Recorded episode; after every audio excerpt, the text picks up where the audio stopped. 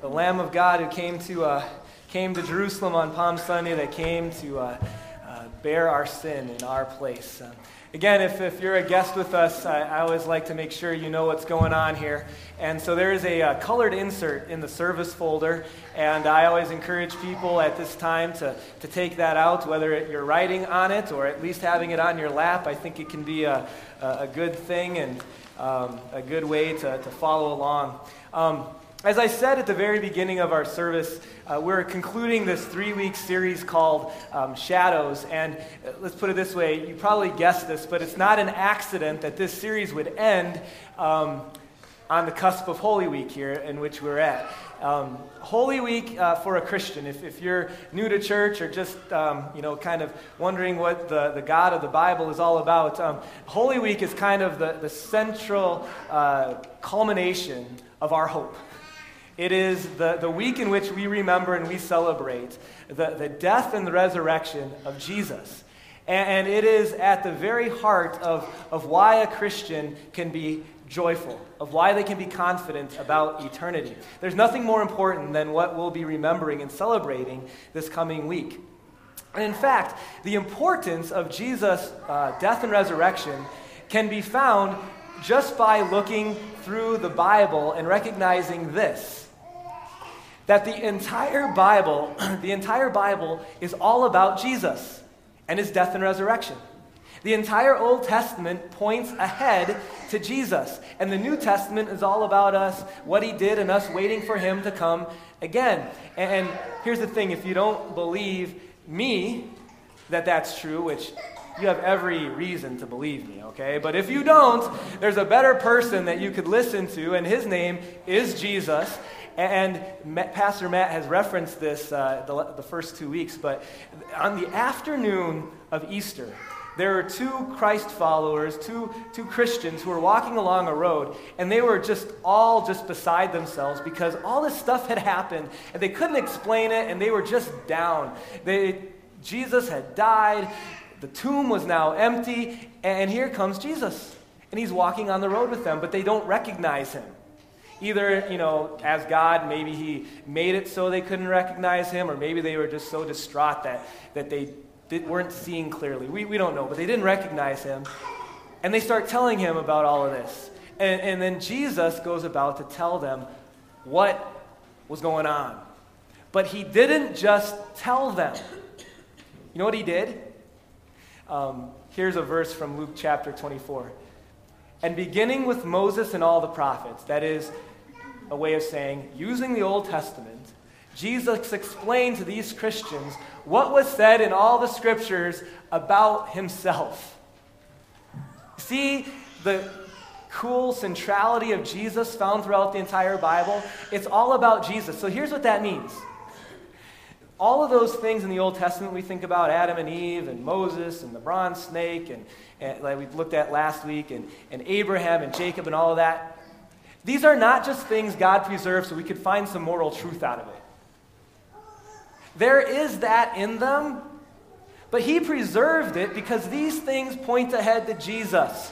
To see how God guided the history of the Old Testament so that it was the perfect time for Jesus to be born. To see these little prophecies about how your king will come to you, you know, gentle and riding on a donkey see how this event of having the Israelites look at a bronze serpent, like we looked at last week, was a, a precursor, a shadow of how Jesus would be raised up. And so today, as we think about that centrality of Jesus, we're going to look at one last event before we get into Holy Week. And uh, before we do that, uh, a little bit of an introduction to, uh, to our main theme today. And uh, it's funny, last night, uh, one of our um, members had asked if how our uh, vacation went because we went to visit my parents about a week ago. And she said, Oh, you don't need to tell me. I'm sure it'll come up in your sermons. and uh, sure enough, my very first illustration off of vacation was about vacation. So she's a prophet, I guess. I don't know. But uh, so, um, so we went to visit my parents in Orlando, all right? And uh, and this time that we went, we didn't have an opportunity to, you know, do some of the things we've done in the past that most of you do when you go to Orlando, like Disney and Universal, which was okay because we've had a chance. We try to go visit them about every other year. But instead, my, my dad, who, you know, having been there 17 years, speaks now as if he's a native Floridian, but he's really from Wisconsin. He's not a native Floridian. Um, but he, he was saying, you know, since you're here, we should do some things that Floridians do. And we should do things, you know, the non touristy stuff. And so there's this, this opportunity to go on a canoe trip. And so we went on a canoe trip. Now, the thing is, as we were driving, my dad, who's you know, always out for an adventure, um, said, and guess what? As we're you know, paddling canoes, if we're lucky, if we're lucky, we might see some alligators. And, and right there, I'm like, if we're lucky? If we're lucky, I'm going to be canoeing next to alligators with only a paddle to valiantly save my family, right? Um, if we're lucky, I mean, alligators, great if, uh, you know, if they're um, at the zoo or on TV, but I don't want to be canoeing next to an alligator. So here's a picture of uh, our canoe uh, trip, and as you can see, really beautiful setting, pretty day. It doesn't even really look like Florida in a lot of ways, just how beautiful that little river was. And if you can see, do you see how the river, there's like, uh, it looks like it's pretty obvious where the canoes should go? Do you see that? Like, it, I mean, it's not pretty obvious. It is obvious where the canoe should go, and that's where we're supposed to be canoeing. But my dad, he hears like this, this sound, a grunt, uh, so to speak, and he's like, I think that's an alligator. And so, guess what happens next? Next picture, please. There's my dad and my oldest two children who are going to look along the shoreline for this alligator. Now, you can't see facial expressions, but here's what my dad's like this. My kids are like, I mean, talking with them afterwards, you know, and I would have felt the same way. They did not want to be where my dad was going, but my dad was in charge. Grandpa was rowing and he was, you know, he was directing, and so they're out looking for this alligator. Well, as you know, um, with any stream or river, and this one didn't have a strong current, but it did have a current, and so, it, you know, it's hard to go against the current, and sometimes it takes you places where you don't necessarily want to be. That's what happened to this canoe right here. Here's the next picture, and they, the current is kind of taking them into what was this kind of ended up being a dead end. So just think about this. So you've got happy grandpa, scared kids, and there's, you know, shore to the left, brush to the right, and then a tree that had fallen over in front of them as they went further into this alcove, and now they're stuck. It's a dead end, and there could be an alligator, you know, roaming around and swimming around. and thankfully, they didn't see the alligator. But I know for a fact, talking with Chloe and Ezra afterwards, that they were really happy when they finally got out of that dead end, okay? As I would have been as well. Now, I wonder if you in your life have ever felt a little boxed in by the circumstances of life, kind of like that canoe was. Have you ever felt kind of like there's these walls that are not allowing you to go where you want to go? Um, and these examples of this can be really big, they might be really small. Um, here's some that I was thinking of. Sometimes I, I talk with people who feel that way about their career, that they're thankful that they have a job, but honestly, it's not what they thought it would be, and it's not really, uh, I hear this word a lot, fulfilling for them. And, and so they, they'd like to change it, but at the same time, they're boxed in because um, they have a family, let's say, and, and, and they need to support their family, and to make a career change is going to make that really difficult. And so they feel stuck. Um, sometimes um, we, we hear that uh, about um, other things. Uh, sometimes uh, we hear that with uh, adults uh, who have adult children, parents with adult children. And uh, they see some of the decisions that their children are making as they go off on their own. And frankly, they're, they're not excited about those decisions, and yet at the same time, um, they're not sure what to do. You know, they should say some things, but if they say too much, they might lose an audience. And so, what do you do? And you feel kind of boxed in in your parenting relationship with your kids. Sometimes it might be marriage people feel boxed in. Like they know on the one hand that they've made promises and they're supposed to be with this person for the rest of their life, but on the other hand, you know, it's really hard and they're, they're not really happy and it doesn't seem like there's any hope and so they feel boxed in. Maybe it's, it's health. Not sure what's wrong, but I'm not getting better. and on and on and on. Um, our first fill in here um, that the circumstances of life at times can make us feel like we're, we're boxed in.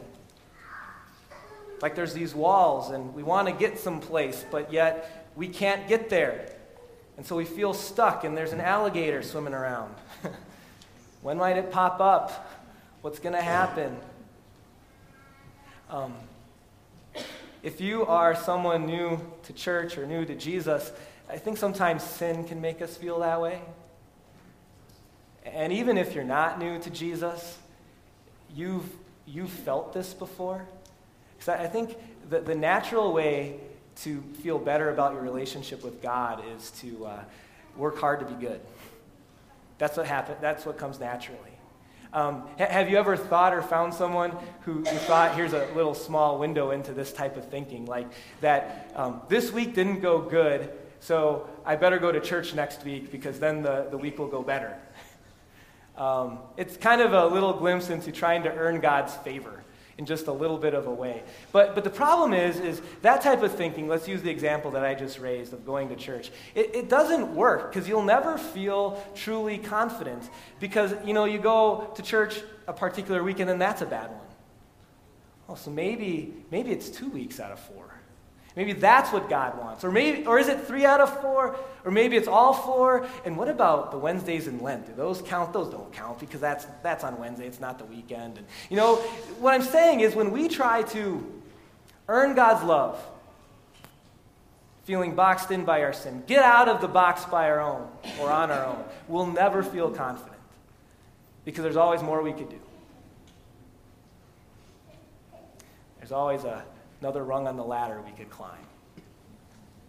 So, today, as, as we close out this uh, series, um, I want to look at a section of Scripture that's going to teach us about what to do and how to think when we feel boxed in. When we feel boxed in by sin, when we feel boxed in by the circumstances of life. And um, this section of Scripture is one that happened um, about about 1,500 years or so before Jesus. Uh, some of you might know this, but um, the Israelites got the, the Jewish nation that had lived in Israel.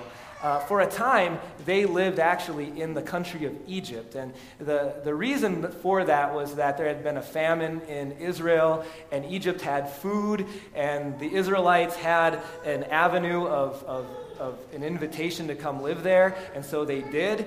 And uh, for a while, they were treated, that is, the Israelites, like honored guests. But for about 400 years, the nation of Israel um, were uh, subject to hard labor as slaves.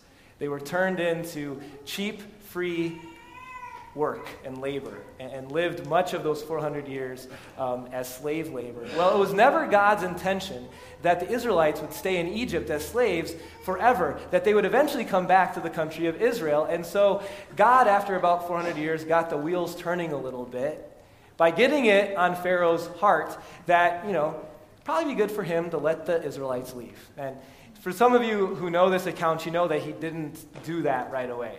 And so God sent 10 bad things to Egypt. We know them in the Bible as 10 plagues that just devastated the people and devastated the land. And after the 10th one, which was the worst one, Pharaoh's like, all right, white flag, um, I will let them go, okay? Um, get out of here, Israelites.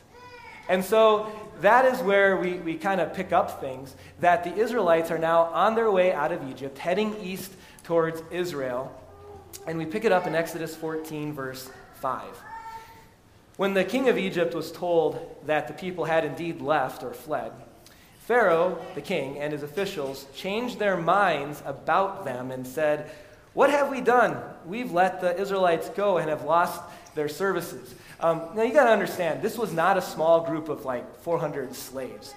Um, we know from the Bible that the group of people that left numbered about 2 million So I did a quick Google search. Twin Cities metro area, you know, all the suburbs included, about 3 million people or so. So, two thirds the size of the entire Twin Cities metro area are traveling, okay? Two million slaves are leaving the economy. Free labor, and Pharaoh, even despite all the plagues, is like, you know what, what have we done? This is going to crush the economy. We got to get them back. Next verse, verse 6. So he had his chariot made ready and took his army with him. He took 600 of the best chariots along with all the other chariots of Egypt, with officers over all of them. The Lord hardened the heart of Pharaoh, king of Egypt, so that he pursued the Israelites who were marching out boldly. And so the Egyptian armies begin to rush after, begin to pursue the Israelites. Now, you got to understand something then about what happens to the Israelites. As they travel east, something happens.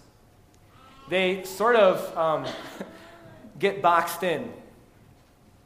So, to the east is part of what we know today as the Red Sea, and two million people were not able to cross that. To the south was a desert preceded by some mountains, which two million people could not get through there. To the north were some uh, Egyptian fortresses and eventually get to the Mediterranean Sea, so they couldn't go north. And now to the west, you've got a really mad king and a whole bunch of slave owners chasing after them. They are boxed in. It reminds me of a canoe boxed in with an alligator running around or, or somewhere nearby, potentially. So, how did the Israelites react to this? Verse 10. As Pharaoh approached, the Israelites looked up, and there were the Egyptians marching after them. And how did they react? They were terrified and cried out to the Lord. So, um, before I get too hard on the Israelites, which I will be a little hard on them in just a moment. But before that, I just want you to raise your hand if you would not have been at least a little bit of fearful in this situation, okay? like, like we all would have been a little bit fearful, right? And so, fear and concern, as a Christian even, is understandable. To have some fear when you don't know what's going to be happening, to have some concern about the future when you're feeling boxed in, we get it. It's understandable. It happens.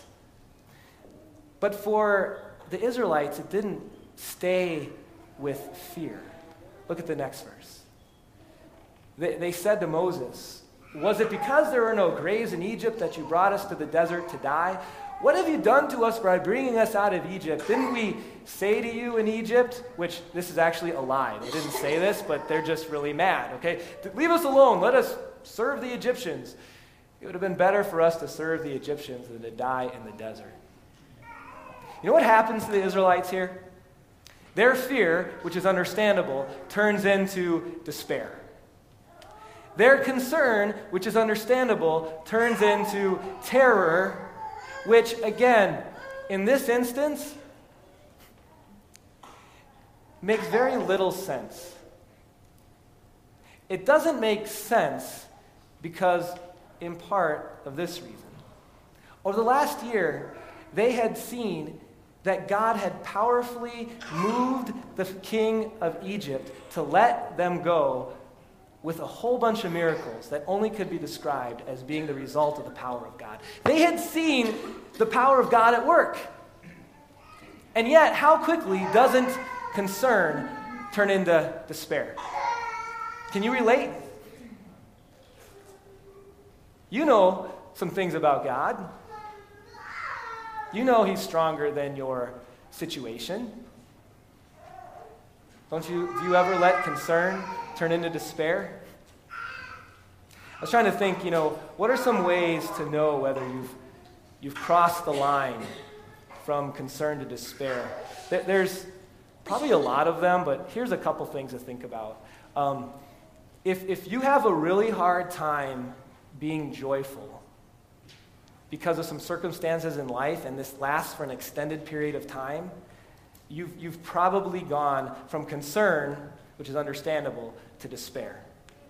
Um, if, uh, if your nickname at work is Debbie Downer, or if, if you're like that cartoon character that has the, the, the storm cloud following them everywhere, and that's how people just know that you're down all the time, or you feel that way, likely you've crossed the line from concern about something to despair. Um, if you're up at night a lot because you're really worried about stuff, and oftentimes stuff that you cannot control, it is okay to be concerned about those things and go to bed praying about them. But if you cannot sleep because of them, we've probably gone across the line from fear or concern to despair. What did God tell the Israelites in this moment? Verse 14 The Lord will fight for you. All you need to do is be still. Just stand there. in part, physically be still. It, it more so was a, a word that sort of lends them to, to calm their heart, to be calm, to calm their soul. How do you do that? I mean, you may not have Egyptians running after you, but you may be looking for the right job. You may not have Egyptians following you, but you may be looking for the right relationship. I, how do you be still? Here's something we're going to learn from our text. It's our next fill in. You need to understand this that we don't always translate the circumstances of life. That we think we understand circumstances, but I'm going to tell you, you don't always get it right, and I don't either.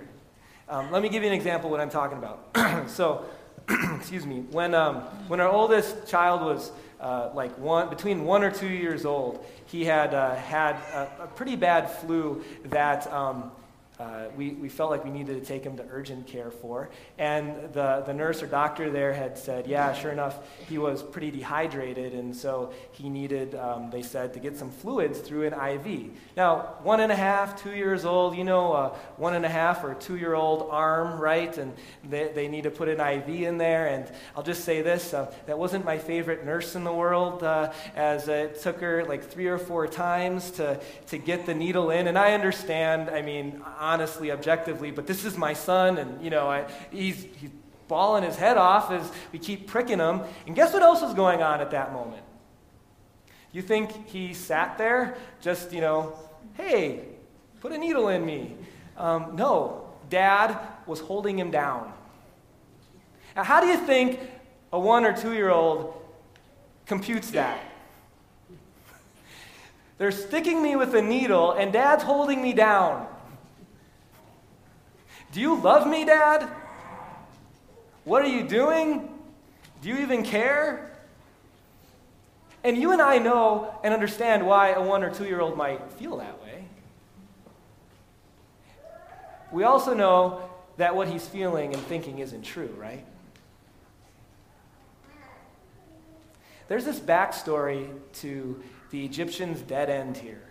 Not the Egyptians, the Israelites' dead end here that I, I want to share with you because God has revealed it to us in the first part of chapter 14. Listen to this backstory to the circumstances they're in.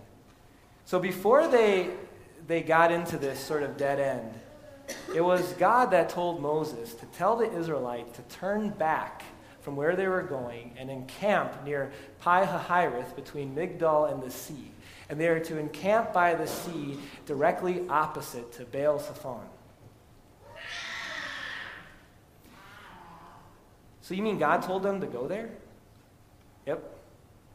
You mean God led them exactly where they were at? yep. Oh. Why? well, look at verse 4. Says, in the same conversation with Moses, Jesus or God says, I will gain glory for myself through this, through Pharaoh and all his army. And the Egyptians and the Israelites will know through this and what's going to happen that I am the Lord. You see, the Israelites were in a position in their lives where they needed a shift of thinking. Because here's the thing for generations, 400 years, they had lived to the glory of their Egyptian slave masters, in a sense. They needed to do what the Egyptian slave master told them to do. They lived to make their Egyptian slave masters happy. And now their past is running after them literally. Okay, sometimes you have your past following you.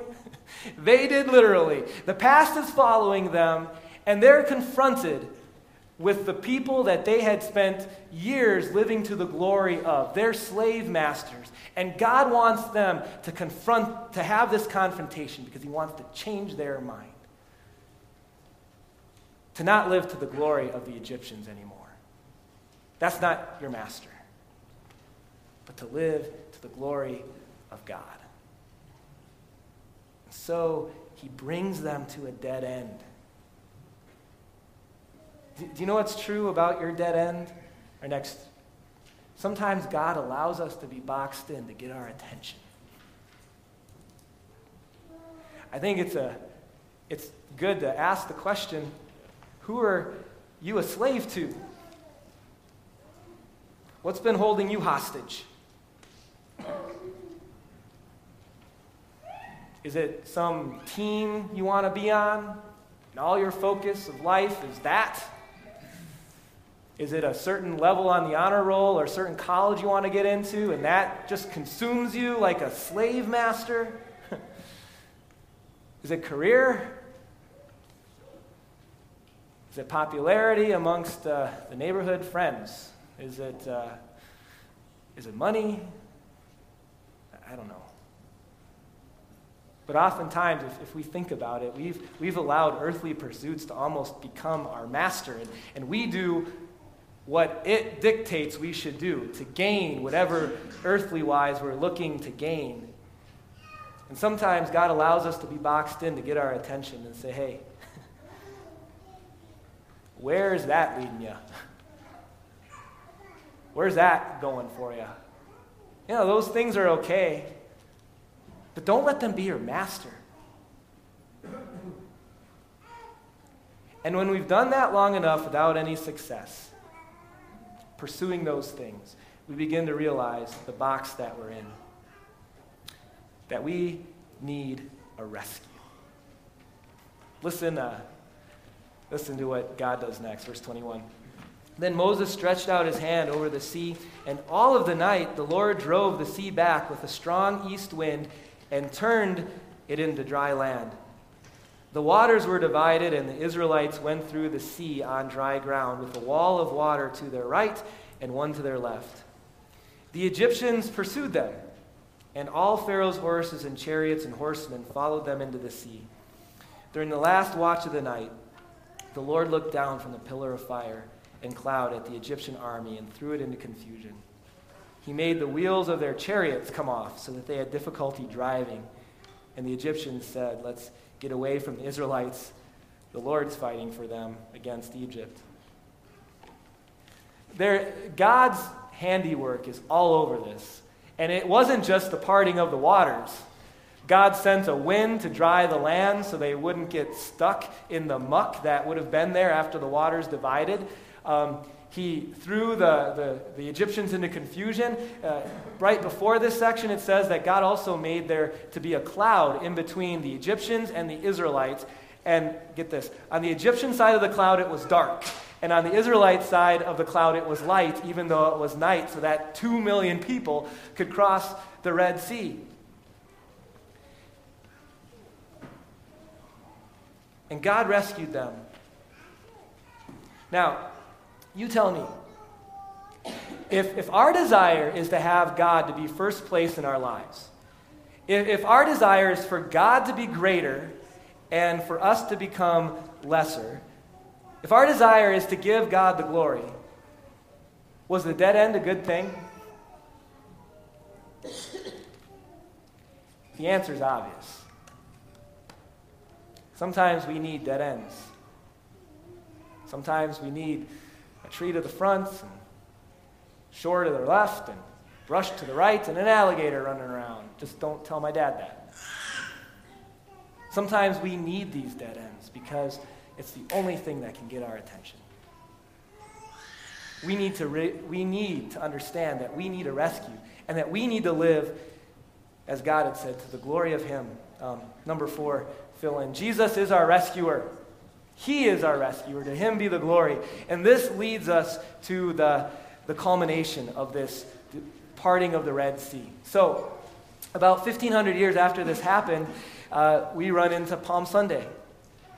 And uh, Jesus, uh, God's Son, come to earth marches, as we said before, to Jerusalem to die.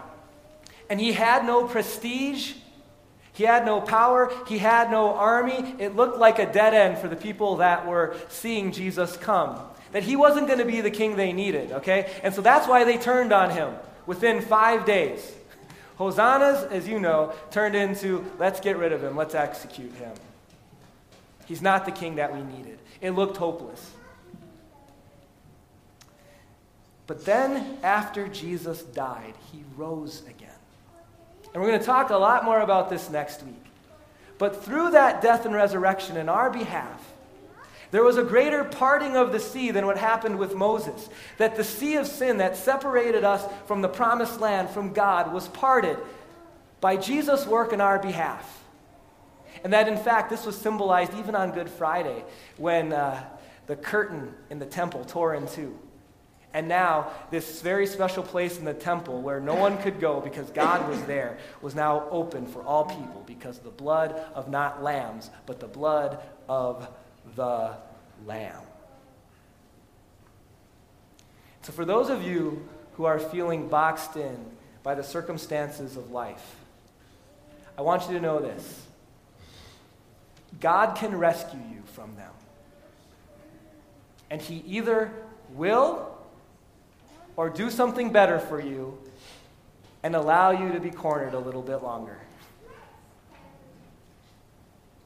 And for those of you who feel boxed in by sin, either all the time or sometimes, feeling like, you know, there's despair to the right of me and feelings of I'll never be good enough to the left of me and the, the slavery of my past guilt charging at me from from the front. Like the Israelites that day. Maybe it's time to turn around and to see that through Jesus and only through Him, the way has been opened through His blood given to us free, freely through faith. Just uh, a moment. Uh, our, uh, our, musicians are going to play a, a song that uh, most of you have heard before, but it just fits so well with, uh, with our, um, our theme for today. So I just want you to listen to those words that you know and to consider God's great rescue for us. Uh, during that time, too, as that sung, the ushers will be gathering our thank offering. So let's pray. Dear Heavenly Father, um, we thank you for these uh, events in the Old Testament that weren't just there to give us some sort of moral truth, but we're, we're meant to point us ahead to the, the great work that your Son would do. And Lord, uh, many of us today may understand very well what it feels like to be boxed in.